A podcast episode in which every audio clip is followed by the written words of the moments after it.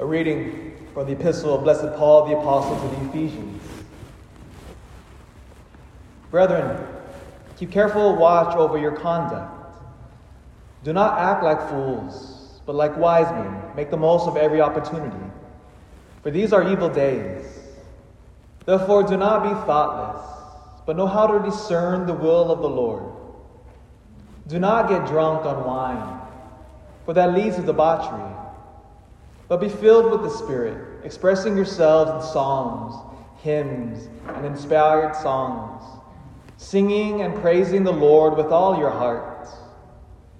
Give thanks to God the Father always, for everything in the name of our Lord Jesus Christ. Defer to one another out of reverence for Christ. Please stand for the gospel. The Lord be with you, with your spirit. A reading from the Holy Gospel according to John. Glory to you. At that time, there was at Capernaum a royal official whose son was ill. When he heard that Jesus had come back from Judea to Galilee, he went to him and begged him to come down and restore the health of his son, who was near death. Jesus replied, Unless you people can see signs and wonders, you will not believe. Sir, the royal official pleaded with him, come down before my little boy dies. Jesus told him, Return home. Your son is going to live.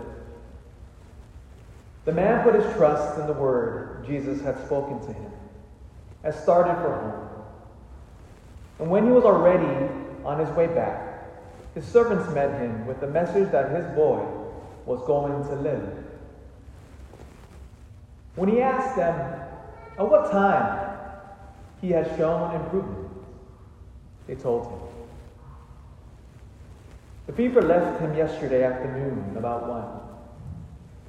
Now, if it was at that very hour, the father realized that Jesus told him, Your son is going to live. And he believed.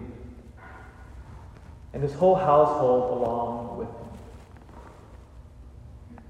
him. The Gospel of the Lord. Praise you, Lord, in Jesus Christ.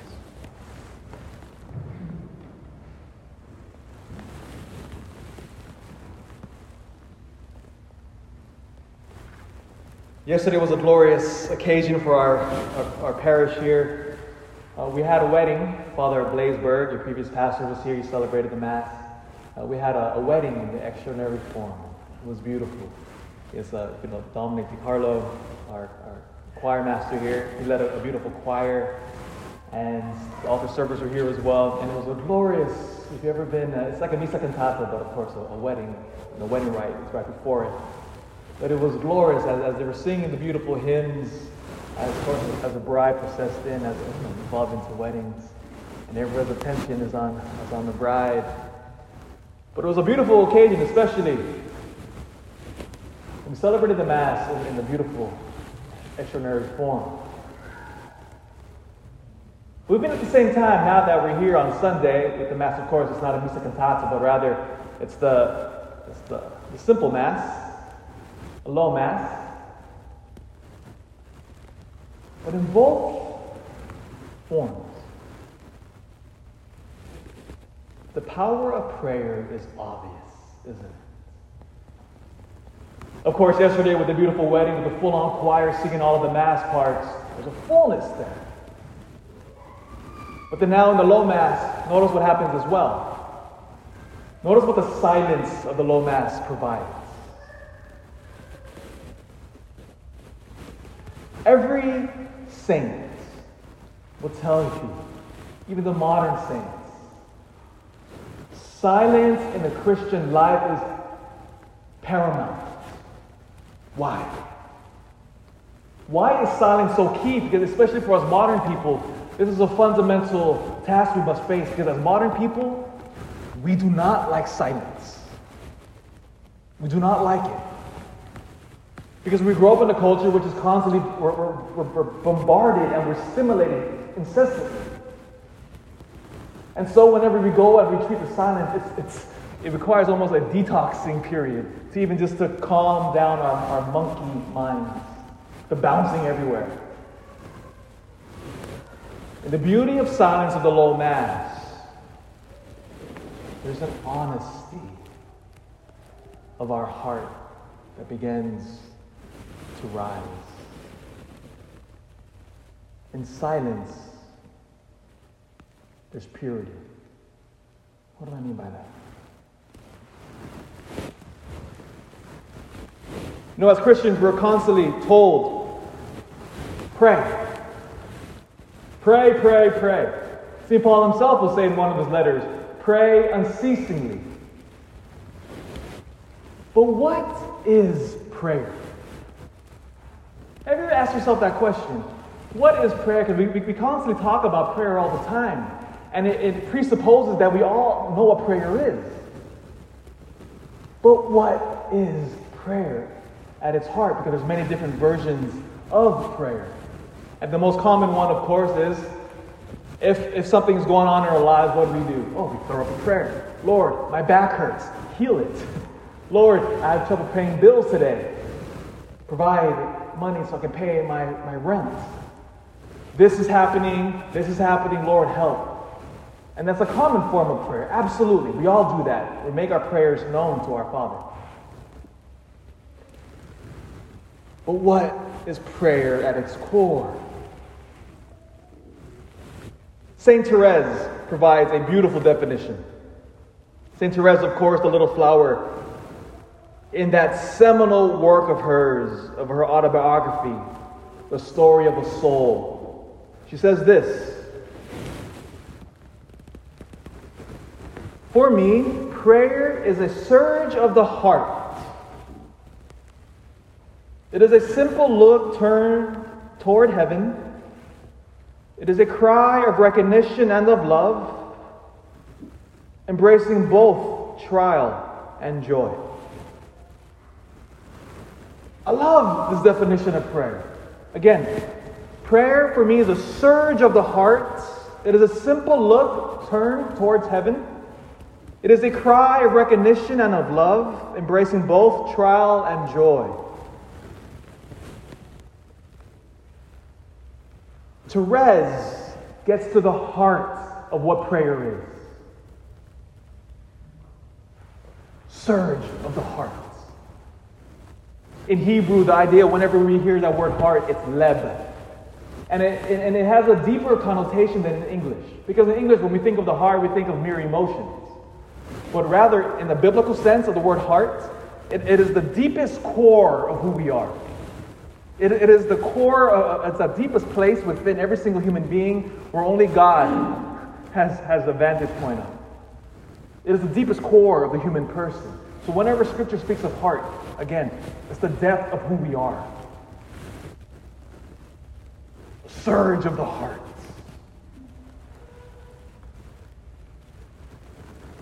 That is prayer. But what's the big deal of prayer? To truly penetrate the depths of what prayer is, we must first again return to the basics. This, by the way, this homily is Catholicism 101. It's basic. We all know one of the beauties of our Catholic faith is that we proclaim that God is a Trinity. It answers that age old question what is God? If you ask yourself that question, what is he? Again, it's a simple question. But unless we first penetrate the mysteries of this basic definition, we will never appreciate why prayer is important. So we proclaim the fullest revelation of Jesus Christ. God is Father, Son, and Holy Spirit. Three persons, one God, in that famous formula. Three persons, but one. The Father loves the Son. The Son, our Lord, loves the Father. And the love between Father and Son, it is the Holy Spirit. It's a great mystery, which is why we fought wars over the definition of the Trinity. And it's a great mystery. Or another way of putting it, God is a communion of love. So, therefore, if God is a communion of love, all of a sudden, Genesis chapter 1, verse 27 has profound meaning. In Genesis 1, verse 27, it says that you and I are created in God's image and likeness. If you and I, therefore, now are created in God's image and likeness, and God is a Trinity, a communion of love, then now stamped within my very self, my heart, and your heart is a desire for love. Love is the deepest core of what it means to be a human being. This is absolutely critical because what does our world say to us? The world says, You're not made for love. You're made for yourself. You're made for more money, power, honor, and pleasure. The four classical substitutes that St. Thomas Aquinas would go on to say are, are the immediate things when we reject God, we fill that void with. But as we know, fellow sinners, what happens when, when, when I fill my heart, the deepest core of who I am, with the counterfeits of money, power, honor, pleasure? My heart is still thirsting. But then, if you know Genesis chapter 1, verse 27, and created in the image of the Trinity, ah, it makes complete sense now then. My heart is created for love. And this is where prayer comes in, St. Therese. Prayer. Surge of the heart, created in the image of the Trinity. It is a simple look torn towards heaven. Why? Because that's where God is my home. It is a cry of recognition. Ah, my Father, and of love, embracing both trial and joy, which means there's utter purity in the Christian heart that prays and knows its identity.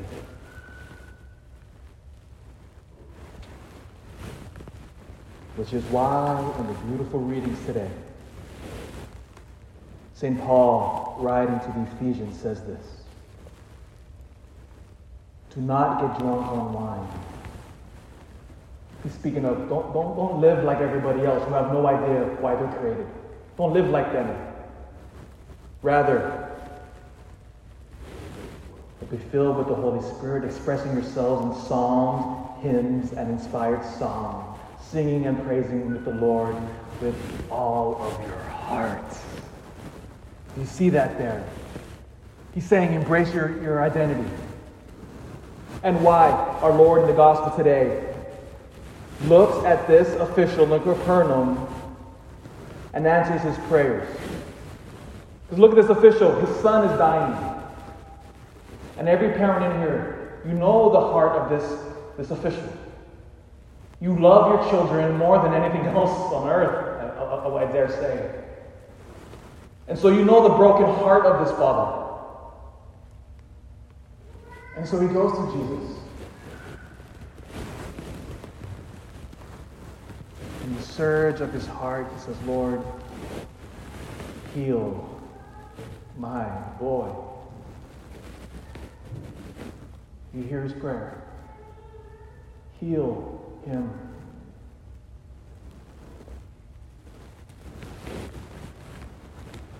And Jesus would say, Your son is going to live. Imagine hearing that as a parent. His heart lifted up with joy and sorrow.